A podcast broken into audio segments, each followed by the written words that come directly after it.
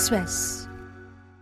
Xin chào, các bạn đang nghe điểm tin của VN Express thứ bảy ngày mùng 2 tháng 3, được đọc bởi AI. Sau đây là một số tin tức đáng chú ý được cập nhật lúc 17 giờ. Một lượng vàng SJC được bán ra với giá 81 triệu đồng vào cuối buổi sáng nay, phá đỉnh cũ thiết lập cuối năm 2023. Sáng nay, mỗi lượng vàng SJC niêm yết giá mua vào ở mức 78,4 triệu đồng và bán ra ở mức 80,9 triệu đồng một lượng.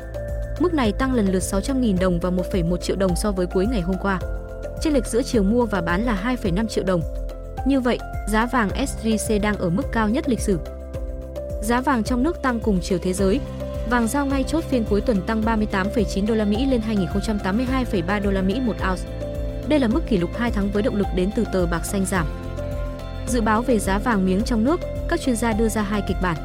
Theo đó, nếu ngân hàng nhà nước chưa có chính sách can thiệp thị trường vàng, giá vàng được dự báo còn dư địa tăng trước kỳ vọng về việc đô la Mỹ yếu đi khi cục dự trữ liên bang Mỹ Fed cắt giảm lãi suất.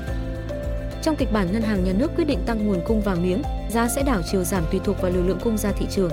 Hoặc việc ngưng độc quyền vàng miếng SJC nếu có, cũng sẽ khiến giá loại vàng này giảm mạnh. Tuy nhiên đây là bài toán khó với chủ trương chống vàng hóa nền kinh tế cũng như ưu tiên kiểm soát và ổn định tỷ giá. Hôm qua, cảnh sát vừa đột kích nhiều kho súng công cụ hỗ trợ ở Sài Gòn. Những kho này do đoàn Quốc Thái và đồng phạm sở hữu.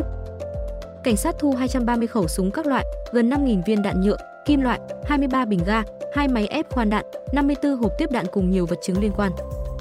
Trước đó, trinh sát PC02 phát hiện Thái và đồng phạm giao bán các loại vũ khí, công cụ hỗ trợ là súng đạn trên Facebook, Zalo, Telegram.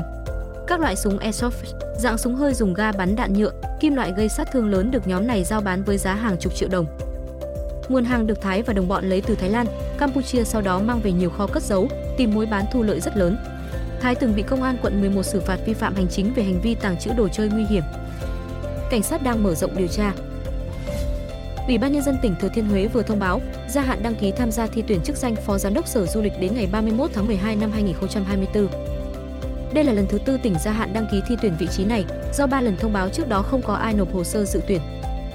Cơ cấu tổ chức Sở Du lịch có hai phó giám đốc song đến nay chỉ mới có một. Xác định du lịch là ngành kinh tế mũi nhọn trong việc đưa tỉnh trở thành thành phố trực thuộc trung ương, tỉnh quyết định tổ chức thi tuyển để tìm người có đức, tài và chuyên môn du lịch. Tuy nhiên, qua 16 tháng không có ứng viên, nhiều người có trình độ chuyên môn cho rằng chức danh đã quy hoạch người có sẵn, thông báo thi tuyển chỉ cho vui. Tuy nhiên, trưởng ban tổ chức tỉnh ủy Phan Xuân Toàn cũng nêu thực tế, nhiều người có trình độ chuyên môn song lại chưa đảm bảo một số tiêu chuẩn như phải có bằng cao cấp lý luận chính trị và thông thạo hai ngoại ngữ trở lên.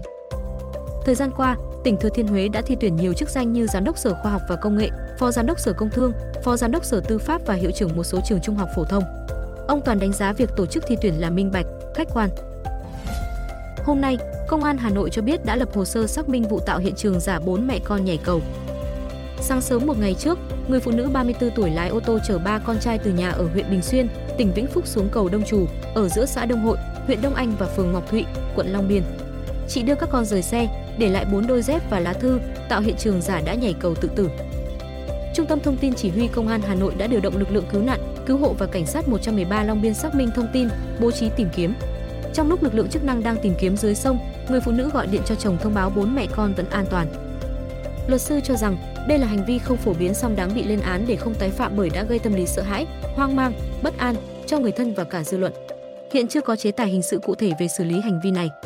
Tuy nhiên, người vi phạm có dấu hiệu báo thông tin giả, không đúng sự thật đến cơ quan công quyền nên có thể bị xử phạt hành chính. Quận 1 vừa đề nghị sớm tìm nhà đầu tư mới đủ năng lực thực hiện dự án ở tứ giác Nguyễn Cư Trinh, tức khu Mà Lạng, tránh kéo dài, ảnh hưởng đời sống người dân. Khu Mà Lạng được giới hạn bởi 4 tuyến đường Nguyễn Trãi, Cống Quỳnh, Trần Đình Xu, Nguyễn Cư Trinh.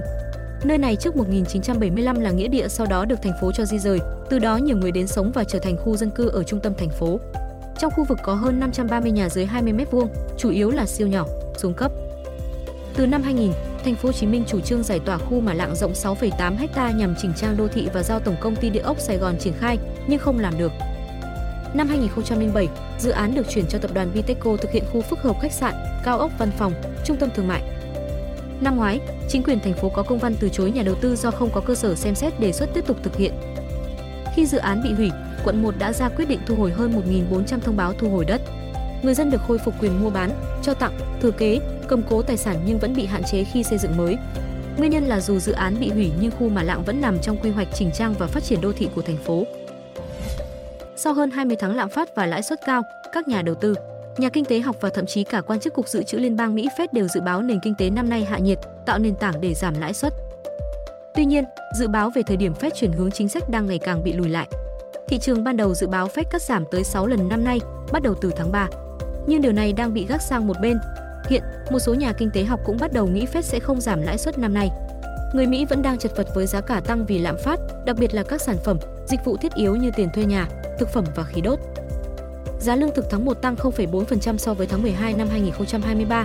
Đây là tốc độ cao nhất một năm. Bên cạnh đó, chính kỳ vọng giảm lãi cũng ảnh hưởng đến khả năng Fed điều chỉnh chính sách. Dự báo tăng trưởng năm 2024 của Mỹ đã tăng vọt vì nhà đầu tư và nhà kinh tế học tin tưởng Fed nới lỏng chính sách. Dù vậy, công cụ theo dõi lãi suất CME Fed Watch, nửa số nhà đầu tư vẫn dự báo Fed giảm lãi trong phiên họp tháng 6, xác suất giảm lãi trong tháng 7 cao hơn. Tuần tới, Chủ tịch Fed Jerome Powell cũng sẽ có phiên điều trần trước Thượng viện và Hạ viện Mỹ. Nhà đầu tư sẽ theo sát sự kiện này để tìm mạnh mối về khả năng giảm lãi.